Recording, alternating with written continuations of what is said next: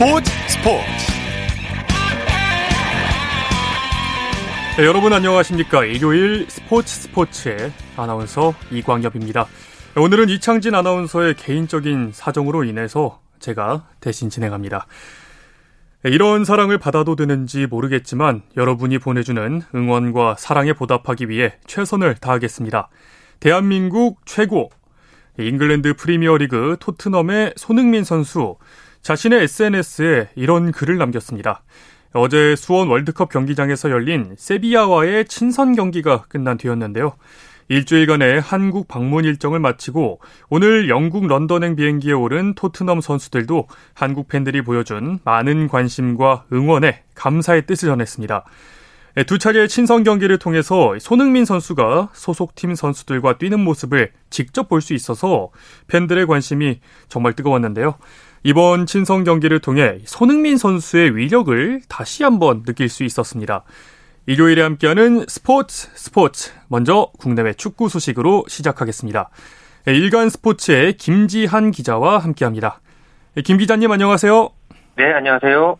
네, 어제 수원 월드컵 경기장에서 열린 토트넘과 세비야의 친선 경기. 결국 두 팀이 무승부로 경기를 마쳤죠? 네, 손흥민 선수의 소속팀 이 토트넘이 프리시즌 한국 투어 두 번째 경기에서 세비야와 함께 어제 경기를 치렀는데요. 결국 1대 1로 무승부로 경기를 마쳤습니다. 아, 손흥민 선수는 어제 경기에서 또 72분간 그라운드에서 활약을 펼치면서 또 많은 팬들의 박수를 받았고요. 특히나 후반 5분에 이 토트넘의 선제골에 또 기여를 하면서 또이 많은 관중들의 환호를 이끌어냈습니다. 아, 지난 13일에 K리그 선발팀인 팀 K리그에 6대 어, 3으로 승리를 거뒀던 토트넘 어, 프리시즌 한국 투어에서 1승 1무의 성적을 남기고 떠났습니다. 네, 팀 K리그와 경기를 치르고 사흘 만에 세비야와 경기를 하면서 피곤할 수도 있는 상황인데 어, 토트넘 선수들이 전체적으로 방한 경기에 대해서 만족해하는 그런 반응을 보였다고요? 네, 뭐 사인회라든가 오픈 트레이닝 이런 다양한 일정들이 토트넘 선수들 사이에서 있었습니다. 그럼에도 선수들이 끝까지 미소를 잃지 않았고요. 또 한국 팬들과 함께하면서 분위기를 즐기는 그런 모습이었는데요. 경기력적인 면에서 도 콘테 토트넘 감독이 어, 모든 경기를 마치고서 어, 실전 경기도 두 번 했고 또 아울러서 선수들이 매일 오전 오후에 걸쳐서 두 차례씩 어, 훈련을 하면서 매우 만족스러웠다. 아, 이렇게 또 한국 투어의 성과를 어, 평가하기도 했었고요. 모든 일정을 마치고서 이 해리 케인 선수 같은 경우에는 본인의 SNS에 이번 주 서울에서 응원을 보내준 모든 분께 감사하다. 한국에서의 프리시즌을 잊지 못할 것이라고 어, 이렇게 또 어, 평가를 남기기도 했습니다. 손흥민 선수 역시 모두가 즐긴 것 같다. 재미있게 즐겼다는 말로 팬들을 향한 감사 인사를 함께 남겼습니다. 네, 선수들도 참 즐긴 것 같지만 이번 토트넘의 방안이 전체적으로 긍정적인 평가가 많았습니다. 네, 2015년에 토트넘에 손흥민 선수가 입단한 이후에 어, 이렇게 토트넘 유니폼을 입고 우리나라 팬 앞에서 경기를 뛴첫 번째 경기였는데요. 그런 만큼 이 토트넘 어, 구단 자체가 이번 방한 경기를 통해서 이 세계적인 축구 팀다운 아, 프로 의식을 유감없이 보여줬다. 아, 이런 평가가 많았습니다. 아, 팬 서비스에서도 이 선수들이 모범을 보였는데요. 굳은 날씨에 치러졌던 이 팀 K리그와의 경기에서도 어, 팬들의 환호에 적극적으로 호응을 했고요. 또 경기가 끝나고 나서 두 경기 모두 어, 선수들이 한참 동안 이 그라운드를 돌면서 어, 인사를 나누고 어, 팬들에게 마지막 추억을 선사하는 어, 그런 모습이 인상적이었습니다. 또 우리나라 문화를 즐기고 또 한식을 먹으면서도 어, 저녁 식사를 먹으면서 아주 행복해하는 모습 어, 이런 모습들을 보면서 전반적으로 유쾌하고 또 즐거운 방한 행사를 잘 치렀다 어, 이런 평가가 많았습니다. 네, 일주일간의 한국 일정을 보낸 토트넘 선수들 오늘 출국했죠? 네, 오늘 인천국제공항을 통해서 영국 런던으로 토트넘 선수들이 출국했는데요. 아, 이 공항에도 정말 이 많은 축구 팬들이 모여서 이 손흥민과 토트넘 선수들을 환송했습니다. 아, 손흥민 선수는 또 이렇게 공항에 온 축구 팬들을 향해서 사인과 함께 감사 인사를 건네는 그런 모습도 있었는데요. 토트넘은 이번 방한 일정을 마친 뒤에 어, 영국 스코틀랜드 그리고 이스라엘 등에서 프리시즌 두 경기를 치를 예정입니다. 그리고 나서 다음 달 6일에 프리미어리그 2022-23 시즌 새 시즌 첫 경기를 치를 예정입니다. 네, 또 프로축구 K리그 1 경기는 어제 6경기가 모두 열렸습니다. 어제 경기 네. 후에 중간 순위 한번 살펴보죠. 네, 어제 선두 울산 현대가 수원 삼성을 2대 1로 눌렀고요. 또 2위 전북 현대도 성남FC를 3대 2로 어, 꺾으면서 어, 현재 1위와 2위에 있는 두팀 어, 승점 차는 그대로 5점 차를 유지했습니다. 승, 어, 울산이 승점 47점으로 선두, 전북현대가 승점 42점으로 어, 이제 2위를 그대로 지켰고요. 포항과 제주가 1대 1로 비기면서 두 팀 역시 그대로 3위와 4위를 나란히 지켰습니다.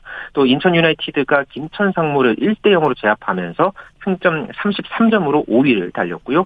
최근에 이 강원 FC의 상승세가 뚜렷합니다. 아, 이렇게 되면서 수원 FC를 압박하면서 승점 1점 차 7위에 랭크가 됐고요. 8위에 대구, 9위에 FC 서울, 10위에 김천 상무, 11위에 수원 삼성, 그리고 12위에 성남FC 순으로 현재 어, 형성이 되어 있습니다. 네, 어제까지 K리그 1 22라운드까지 일정이 끝났고요.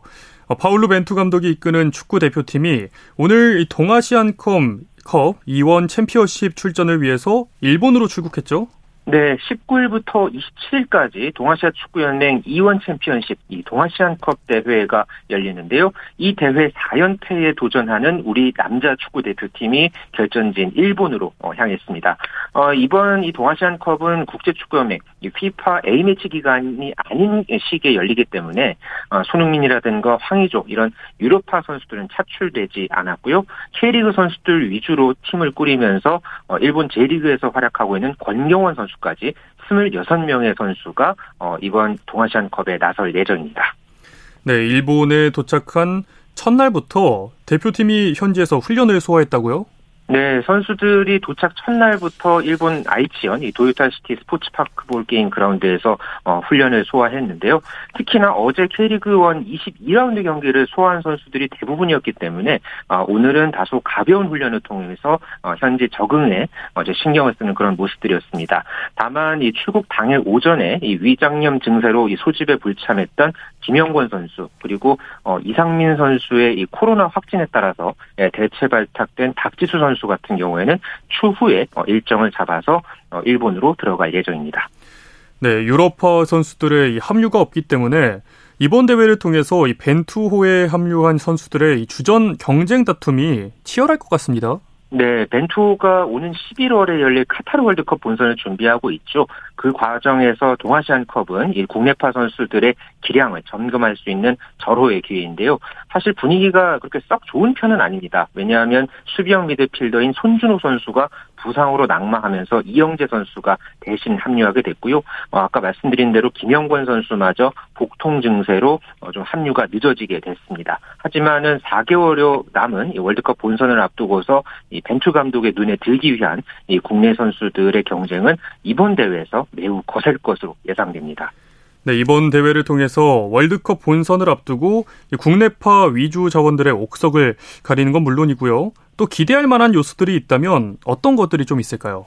네, 이번 대회에 나서는 우리 대표팀 선수들 중에서 강성진 선수, 또 고영준, 김주성, 이기혁 이런 선수들이 처음으로 A 대표팀에 이름을 올렸습니다. 전체적으로 경험 부족의 우려가 있는 상황입니다만은 그래도 이 새로운 가능성을 보여주는 그런 어, 신예 선수들이 좀 더 이제 많이 이제 탄생이 돼서 어, 과연 그런 어떤 무대를 만들면서 결과까지 내는 그러니까 대회 4연패까지 성공하는 그런 어떤 모습을 어, 이 새로운 벤투호가 보여줄지 역시 주목됩니다.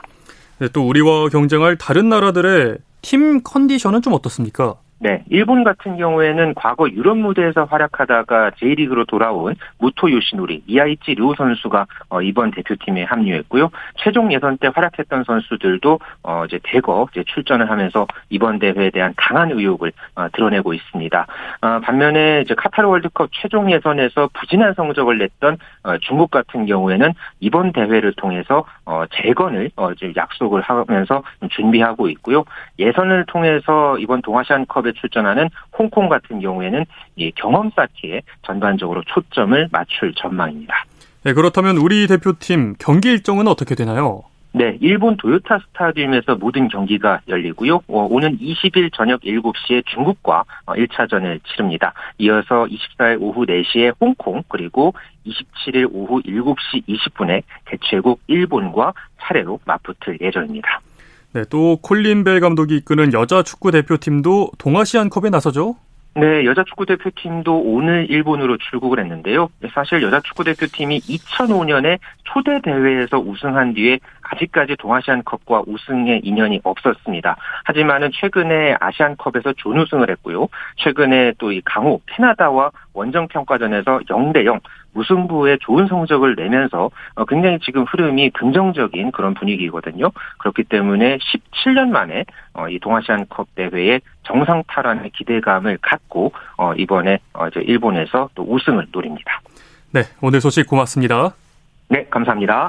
네, 국내외 축구 소식 일간 스포츠의 김지한 기자와 살펴봤습니다.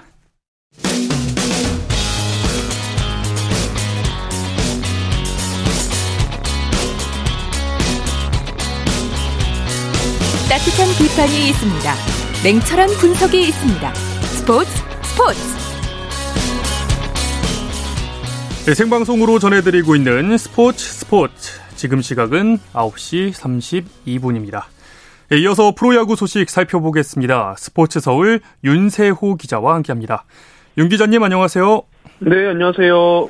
네, 어제 잠실구장에서 프로야구 올스타전이 열렸습니다. 어제 이 시간에도 경기가 안 끝나서 결과를 전해드리지 못했는데 손에 땀을 쥐게 하는 명승부가 펼쳐졌죠? 그렇습니다. 저도 어제 잠실구장에서 이제 3년 만에 열린 뜨거운 올스타전을 취재를 했는데요. 정말 뭐 역전, 동점, 재역전이 펼쳐진 접전 끝에 그 LG, 키움, NC, 기아 하나의 나눔, 나눔 올스타가 KT, 두산, 삼성, SSG, 롯데로 구성된 드림올스타의 6대3 역전승을 거뒀습니다.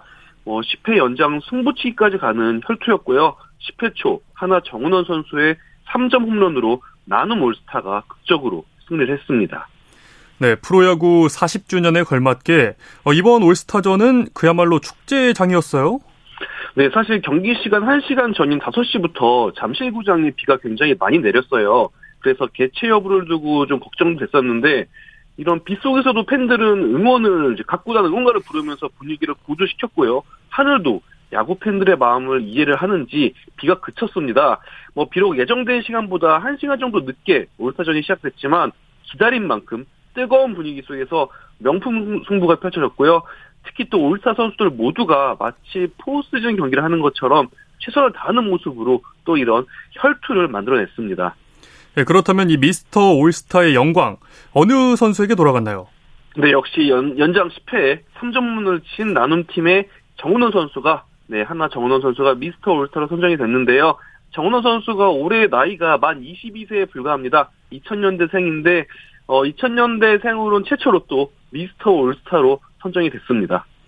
네, 또 올스타전을 시작으로 조선의 4번 타자 이대호 선수가 본격적인 은퇴 투어를 시작하죠. 네, 올해 이대호 선수가 이제 은퇴를 선언한 이제 마지막 시즌을 치르고 있는데요. 전반기까지 타율이 3할 4푼 1리로 이 부분 1위입니다. 뭐 역사상 가장 뛰어난 40대 타자가 아닐까 싶은데요. 어, 올스타전 클리닝 타임에 이제 KBO에서 이대호 선수가 이제 마지막 올스타전이니까 이에 따른 이벤트를 준비를 했습니다. 그동안 하이라이트 영상을 어, 틀어줬고요. 그리고 추억으로 남길 수 있는 유니폼과 액자를 증정을 했는데요. 양팀 올스타 선수들이 모두 도열해가지고 이대호 선수에게 박수를 보냈고 이대호 선수 마지막 올스타전을 치르는 소감을 얘기하면서 어, 눈시울을 붉히기도 했습니다. 네, 올스타전이 끝나고 오늘부터 올스타 휴식기에 들어갔죠? 그렇습니다. 이제 21일까지는 경기가 없는 휴식기라고 볼 수 있는데요. 구단마다 훈련과 휴식 일정을 잡으면서 22일부터 열리는 후반기를 준비하고 있습니다. 네, 그렇다면 이 KBO 리그 전반기를 정리한다면 어떻게 좀 얘기를 할 수 있을까요? 좀 양극화가 심했던 전반기가 아닐까 싶습니다. 사실 승률 6할이면은 거의 뭐 1등이 보장이나 마찬가지거든요. 그런데 올해는 1위 SSG, 2위 키움, 3위 LG 모두 6할 대 승률입니다. 아, 반면 최하위인 하나는 승률이 2할 9푼 8리밖에 되지 않아요. 그만큼 지금까지 전반기의 모습만 놓고 보면은 강팀과 약팀의 차이가 뚜렷했던 그런 2022 시즌이 되고 있습니다. 네, 올스타 휴식기에 들어갔지만 올스타 휴식기에도 상위권 팀과 하위권 팀의 훈련이 차이가 있다면서요? 네, 아무래도 하위권 팀들은 좀 휴식기에도 훈련 날짜가 좀 많은 편이고요. 어, 반면에 상위권 팀은 휴식기 중에서도 휴일이 좀 있는 편입니다. 뭐 올스타전까지 포함하면은 그러니까 올스타전에 나가지 않은 선수들도 있으니까요. 올스타전까지 포함하면은 일주일 동안 휴식이라고 볼 수 있는데 어, 절반 가량이 휴식으로 배정된 팀들은 보통 이제 상위권 팀입니다. 네. 좀 놀라운 게 SSG가 전반기 동안 단 한 차례도 선두를 내주지 않았다고요? 네, KBO 리그 역사상 개막전부터 시즌 마지막 날까지 1위를 한 팀은 한 팀도 없었습니다. 근데 이거를 지금 SSG가 도전하고 있는데요. SSG의 경우 개막전이었던 창원 NC전을 승리하면서 바로 또 개막 10연승을 달렸거든요. 그러면서 첫 경기부터 86경기째를 치른 지금까지 계속 1위를 달리고 있습니다. 네, 이렇게 어, 지난해는 SSG가 가을 야구 진출에 실패를 했었는데 올해 이렇게 달라진 건 뭐 때문이라고 할 수 있을까요? 일단 가장 큰 부분은 역시 에이스 김가현 선수가 메이저리그에서 한국으로 돌아오면서 SSG에 돌아, 어, 합류를 했고요.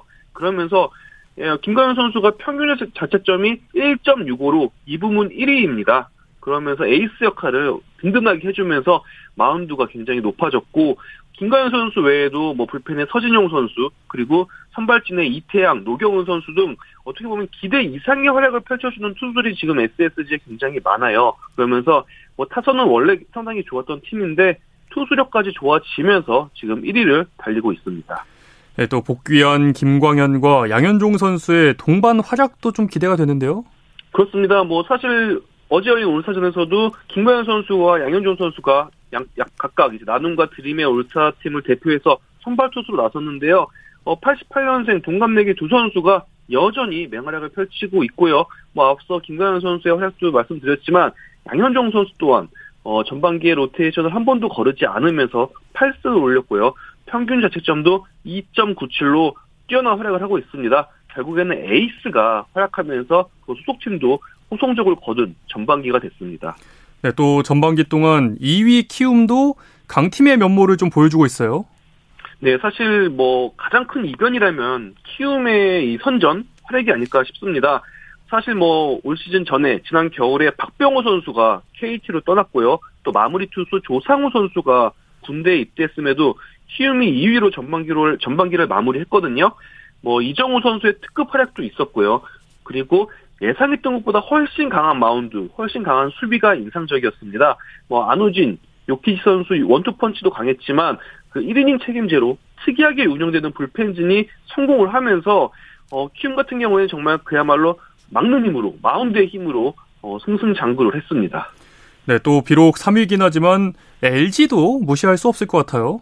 예, LG가 작년 같은 경우에는 그 부진한 타격, 터지지 않는 방망이 때문에 굉장히 고민이 많았습니다. 근데 올해는 가장 강한 타선을 구축하고 있고요. 뭐 사실 뭐 이전부터 불펜지는 굉장히 강했던 팀이라서 이제 타격과 어 투수가 좀 조화를 이루면 어떨까 이런 상상을 하곤 했는데 그 상상이 이루어지면서 가파른 상승세를 타고 있습니다. 지금 뭐 LG가 3위지만 2위 키움과는 반경기 차이밖에 되지 않아요. 그래서 후반기 시작부터 키움과 LG가 2위를 두고 아마 쟁탈전을 벌이지 않을까 싶습니다. 네, 또 디펜딩 챔피언인 KT와 기아가 상위권 진입을 또 노리고 있죠. 네, 시즌 초반에 KT가 굉장히 어려운 시간을 많이 보냈는데 결국에는 이제 5월부터 점점 상승세를 타면서 4위까지 올라왔습니다. 기아 또한 작년에는 이제 LG처럼 정말 타선이 빈약해가지고 고민이 많았는데 뭐 양현종 선수도 돌아왔지만 FA로 나선범 선수도 이제 영입을 했거든요. 그 효과 또한 지금 전력 상승의 결과로 나오고 있고요. 그러면서 기아도 다시 지금 가을 야구를 바라보고 있습니다. 네, 또 일각에서는 5강은 이미 정해진 것 아니냐 이런 목소리도 나오고 있습니다. 네, 사실상 전반기까지 모습을 놓고 보면은 상위 다섯 팀의 그 객관적인 전력이 하위 다섯 팀보다는 좀 뛰어나 보이는 게 사실인 것 같아요. 어, 물론 아직 시즌 종료까지 팀당 60경기 가량이 남았거든요. 경기가 많이 남아 있긴 하지만 뭐 전반기만 놓고 보면은 상위권 팀과 하위권 팀의 전력 차이가 좀 커 보였던 그런 시즌이 되고 있습니다. 네, 두산과 삼성 그리고 NC가 예상치 못했던 추락을 하고 있는데요. 후반기 반등할 수 있을까요? 네, 두산의 경우 사실 뭐 작년까지 7년 연속 한국 시리즈에 진출한 어떻게 보면 21세기 최고의 명문팀이라고 볼 수 있는데요. 어, 하지만 에이스 미란다 선수가 이제 어깨 부상으로 제대로 어, 경기에 출전하지 못하면서 많이 많이 이제 팀도 팀, 팀, 팀 역시 굉장히 고전을 했고요. 삼성은 작년 정규 시즌 2위 팀입니다. 어, 하지만 삼성은 이제 부상이 너무 많아가지고 주축 선수들이 부상자로 부상으로 계속 이탈을 하면서 지금 11연패에 빠져 있거든요. 네, 전반기를 11연패로 마쳤는데 후반기 시작부터 연패 탈출이 굉장히 시급합니다. NC 또한 작년 겨울에 박건우, 손아섭, 특급 FA를 영입하면서 올해 기대가 굉장히 컸는데요. NC 또한 부상자가 굉장히 많았고요. 좀 불펜진을 정돈하는 이런 과정에서 혼선이 많이 생기면서 지키는 야구가 되지 못했습니다. 그러면서 결국 이 팀들이 이제 상승세를 타기 위해서는 부상자가 없어야 되고요. 어, 그러면서 그 자, 자신의 전력을 다 보여줬을 때 그래야지 또 연승도 이뤄지면서 반등이 가능할 것으로 보입니다. 네, 그리고 한화는 리빌딩을 선언했는데 이번 시즌에도 꼴찌를 달리고 있습니다. 네, 험난한 리빌딩이 계속되고 있는 한화인데요. 어, 뭐 산술적으로는 정말 100패도 불가능하지 않은 그런 상황이긴 합니다. 어, 하나의 아쉬운 부분은 분명 젊은 선수들이 있거든요. 좋은 젊은 선수들이 있는데 이 선수들이 이제 부상으로 나오지 못한다는 점, 특히 이제는 하나의 타선을 이끌어야 되는 노시환 선수가 아프지 않으면 활약을 하고 있는데 아파서 빠지니까 결정하는 경기가 많아서 굉장히 아쉽고요.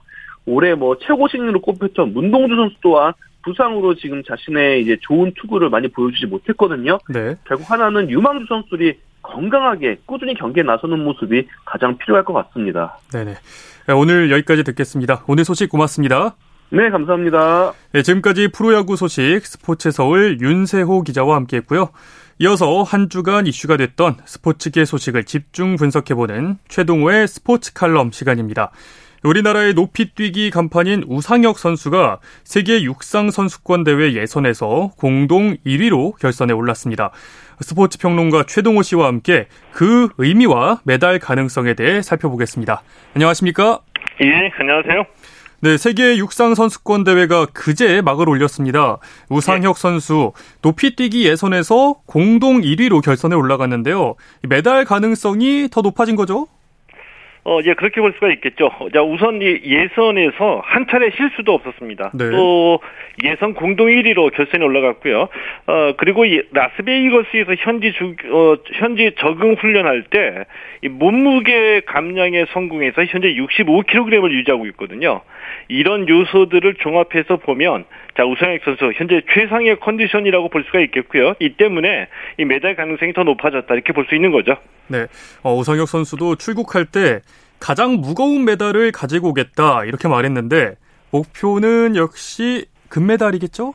예, 이 금메달의 목표입니다. 자, 올해 기록으로만 보면은 이 금메달에 가장 가까이가 있는 선수가 바로 우상혁 선수라고 할 수가 있겠고요. 네. 이 금메달 경쟁자로 이 카타르의 무타즈 에사 바심 또 이탈리아의 예, 장마르코 템베리 선수가 있는데 이 바심 선수는 우상혁 선수와 똑같이 예선에서 2m 17, 2m 21, 2m 25, 2m 28cm를 한 번의 실수 없이 1차 시기에서 모두 성공을 했고요. 이 반면에 템베리 선수는 2m 25, 2m 28cm를 모두 다 간신히 3차 시기에서 성공했기 때문에 이 결선에서는 우상혁과 이 바심 선수가 금메달을 놓고 다툴 것으로 예상이 되고 있습니다. 야, 참 두 선수 다 대단해 보이는데 이 바심 예. 선수 지난해 도쿄 올림픽에서 템베리 선수와 공동 금메달을 차지했던 선수인데 올해 우상혁 선수가 이 바심 선수를 한 차례 꺾은 적이 있죠? 어, 예, 그렇죠. 이제 그때가 바로 이제 지난 5월에 열렸던 다이아몬드 리그 개막전이었거든요. 이 개막전에 이제 바심 또 템베리 두 선수가 모두 다 출전했습니다. 이때 우상혁 선수가 2m 33cm로 1위를 차지했고요. 네. 이 바심 선수는 2m 30cm로 2위를 기록했는데 어, 우상혁 선수가 바심 선수를 3cm 차로 어, 따돌린 거죠. 세계 육상 경기 연맹도 높이뛰기는 우상혁, 바심, 템베리 세 선수의 3파전이라고 소개를 했는데 어, 이 지난 3월에 우상혁 선수가 세계 실내 육상 선수권 대회에서 우승할 때 2m 34cm를 기록했거든요. 올해 기록으로만 보면은 우상혁 선수가 현재 가장 높이 뛰고 있고요. 우상혁 선수 얘기로는 바신과 템베리 선수 한 번씩 다 꺾은 적이 있기 때문에 별로 신경 안 쓴다. 이렇게까지 얘기를 했습니다. 와, 자신감이 참 멋진 것 같습니다. 예. 우상혁 선수가 예선 때 경기 모습을 보니까요. 뭐라고 해야 될까요? 이 좀 되게 경쾌한 느낌이었고요. 예. 컨디션이 좋다는 게 좀 눈으로도 보이는 것 같더라고요. 어, 예, 그 정확하게 말씀을 해주셨거든요. 그 왜냐하면은 그 예선 경기 보면은 이 높이뛰기 발을 아주 여유 있게 넘었던 게 눈에 보이거든요. 이 굉장히 좀 이 경쾌한 모습이었습니다. 아, 또 하나 눈에 띄었던 게 자신의 리듬대로 경기를 풀어갔거든요. 어, 그러니까 달리고 도약하는 거는 물론이고요. 우상혁 선수의 루틴이라고 할 수 있죠. 이 관중과의 호흡까지 이 평소 우상혁 선수의 리듬, 루틴 그 그대로 경기를 풀어갔기 때문에 더 자신 있게 보였거든요.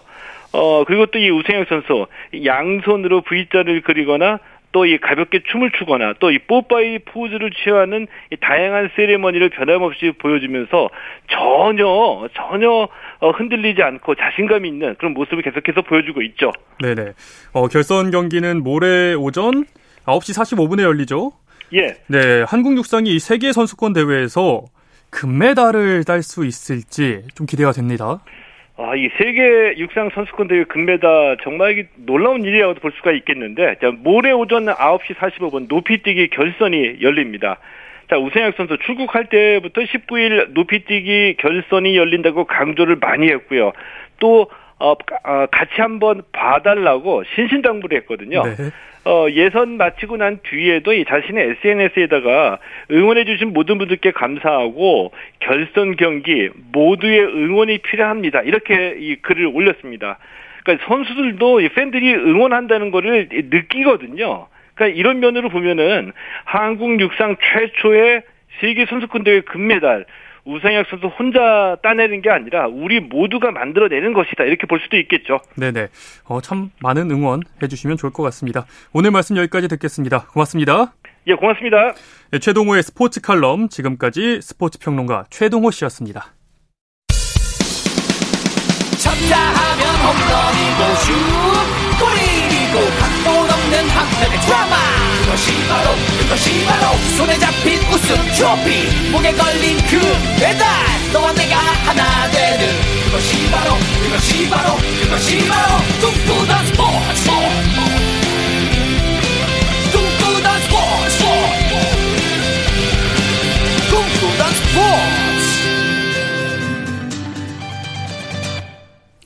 네, 스포츠 스포츠 함께하고 있는 지금 시각은 9시 48분입니다.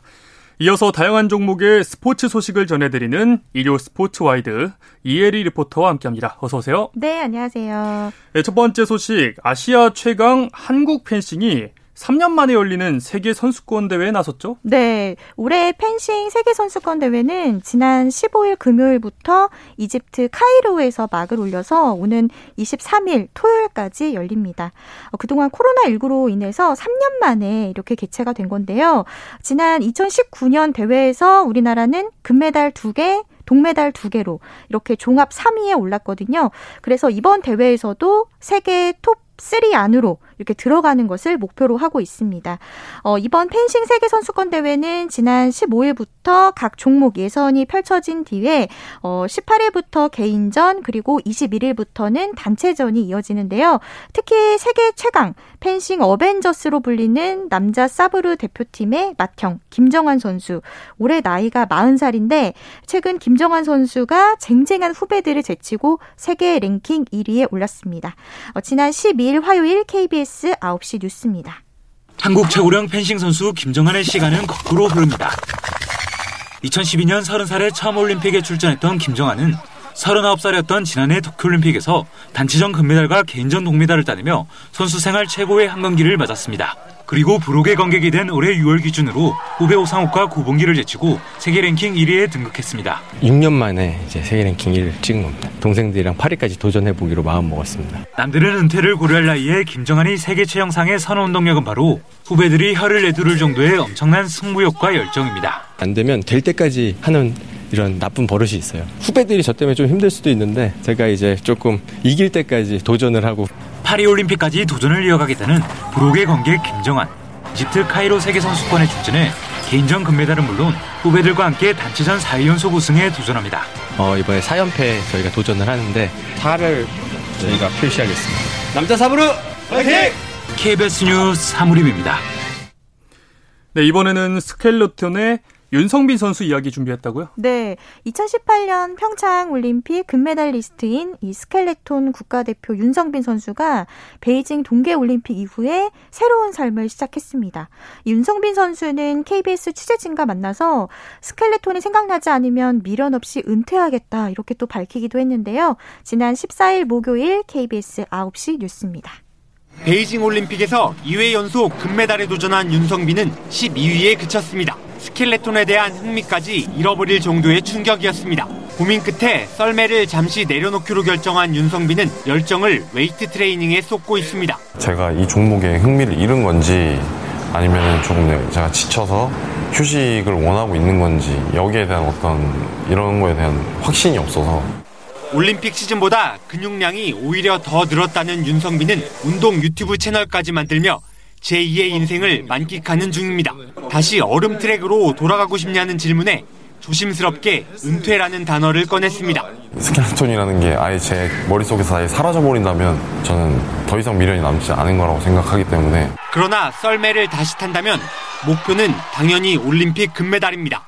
금메달을 따야겠다 이 때의 마음가짐이 다시 생긴다고 하면 충분히 다시 할 수 있을 것 같은데 새로운 삶을 선택하더라도 따뜻한 응원을 부탁했습니다. 다른 분야에서도 최선을 다하는 모습 보여드릴 테니까 새롭게 또 응원해 주셨으면 하는 바람입니다. 잠시 쉬어가는 시간일지 정든 썰매와의 영원한 작별이 될지 한 시즌 뒤 윤성빈의 선택에 달려 있습니다. KBS 뉴스 이준입니다. 네, 다음으론 근대 5종 이야기를 좀 해보겠습니다. 도쿄올림픽에서 우리나라 근대 5종 사상 처음으로 동메달을 획득한 전웅태 선수가 세계 랭킹 1위를 했다고요? 네, 그런데 이번에 전웅태 선수가 오늘 24일 이집트에서 열리는 세계 선수권에서의 첫 금메달을 자신했습니다. 특히 전웅태 선수, 우상혁 선수와 절친이기도 한데요. 네. 그래서 국제 대회에서 우승할 때마다 자신도 금메달을 땄다면서 이번 세계 선수권에서의 동 동반선전 기원했습니다. 지난 15일 금요일 KBS 9시 뉴스입니다. 전웅태가 털을 정성스럽게 빗겨주고 말 발굽에 박힌 흙과 먼지를 빼내며 말과 교감합니다. 굵은 빗줄기가 쏟아지는 궂은 날씨에도 잇따라 장애물을 가볍게 넘습니다. 이집트 세계선수권이 코앞으로 다가와 실전 같은 훈련은 긴장감이 맴돌지만 전웅태는 오히려 설렘을 감추지 못합니다. 고기도 먹어본 놈이 먹는다고 저도 메달만 계속 보고 있으니까 메달만 먹어본 사람이 먹는 걸로 해서 열심히 잘하고 오겠습니다.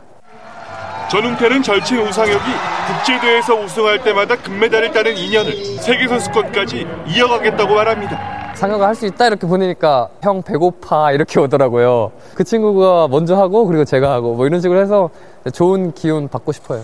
힘든 훈련도 네, 오늘 소식 여기까지 듣겠습니다. 고맙습니다. 네, 고맙습니다. 네, 일요 스포츠와이드 지금까지 이혜리 리포터였습니다.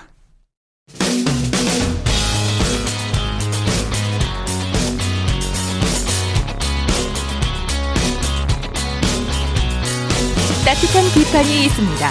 냉철한 분석이 있습니다. 스포츠 스포츠 네, 이어서 국내외 골프 경기 소식과 화제의 골프 소식을 살펴보겠습니다. 오늘은 이데일리의 이석무 기자와 함께하겠습니다. 이 기자님 안녕하세요. 네, 안녕하세요. 네, 현재 영국 스코틀랜드 세인트 앤드루스 올드 코스에서 제50회 디오픈 골프 대회가 열리고 있는데 골프 황제 타이거 우즈가 컷 탈락한 뒤에 뜨거운 눈물을 흘렸죠? 그렇습니다. 우즈가 1라운드에서 6 오버파를 쳤고요. 2라운드에서 또3 오버파를 치면서 어, 합계 9 오버파로 컷을 통과하는데 실패했습니다. 네. 출전 선수 156명 가운데 공동 148위에 그쳤으니까 뭐 사실상 최하위라고 얘기할 수 있습니다. 네네. 어, 이미 컷 통과가 무산된 상태에서 2라운드 마지막 18번 홀에 우지가 다가가고 있었습니다. 그리고 그린으로 향하는 세인트 앤드루스 올드코스의 아주 유명한 스윌컨 다리를 건너고 있었는데 당연히 갤러리들이 큰 박수와 함성을 보내면서 우즈를 응원을 했죠. 그 순간 우즈가 감정에 복받쳐서 끝내 눈물을 흘리고 말았습니다. 네. 사실 우즈가 눈물을 흘린 이유는 따로 있었는데요. 바로 이 경기가 열린 이 세인트 앤드루스 올드 코스에서 치르는 사실상 마지막 디오픈 경기였기 때문입니다. 이 우즈가 작년 2월에 자동차 사고로 두 다리가 모두 부러지는 정말 큰 사고를 당했잖아요. 그리고 이제 이후에 기적처럼 어, 재기를 했는데 그 우즈가 세상에서 가장 좋아하는 코스가 바로 이번 디오픈이 열리는 세인트 앤드루스 올드 코스입니다. 우즈가 디오픈에서 세 차례나 우승을 차지했는데 그 가운데 두 번을 이 세인트 앤드루스 올드 코스에서 거뒀으니까 정말 인연이 깊은 코스라고 얘기할 수 있는 거죠. 네네. 그렇기 때문에 우즈는 이 디오픈에 집중하기 위해서 앞선 대회, PGA 챔피언십, US 오픈 같은 중요한 대회도 어, 기권을 하거나 아예 참가를 안 했습니다. 그런데도 불구하고 디오픈에서 이런 성적이 나오다 보니까 좀 많이 마음이 아팠던 모양이에요. 네. 다리는 아프고 이 세월의 무게를 또 좀 생각하다 보니까 좀 아쉬움이 컸던 모양입니다. 이 그렇다면 세인트 앤드루스 네. 네, 그렇다면 우즈가 은퇴를 하는 걸까요? 어, 은퇴는 하지 않겠다고 분명히 얘기했습니다. 물론, 이, 다시 이 세인트 앤드루스 코스에서 경기를 할 수 있을지는 모르겠다, 이렇게 얘기했지만은, 어쨌든 디오픈에는 계속 나올 수, 나올 것이다, 이렇게 얘기를 했고요. 어, 내년쯤이면은 다시 또 대회에 출전할 수 있을 것 같다, 이렇게 얘기했으니까, 네. 우즈가 과연 이 시련을 이겨내고, 마지막 불꽃을 태울 수 있을지, 이 골프 팬들 좀 지켜봐야 할 것 같습니다. 네, 여기까지 듣겠습니다. 고맙습니다. 네, 감사합니다. 네, 지금까지 골프 소식 이데일리의 이성무 기자와 정리해 드렸습니다. 네, 오늘 준비한 소식은 여기까지입니다. 내일은 8시 30분부터 재밌는 스포츠 이야기 준비해서 찾아오겠습니다. 지금까지 아나운서 이광엽이었습니다. 스포츠 스포츠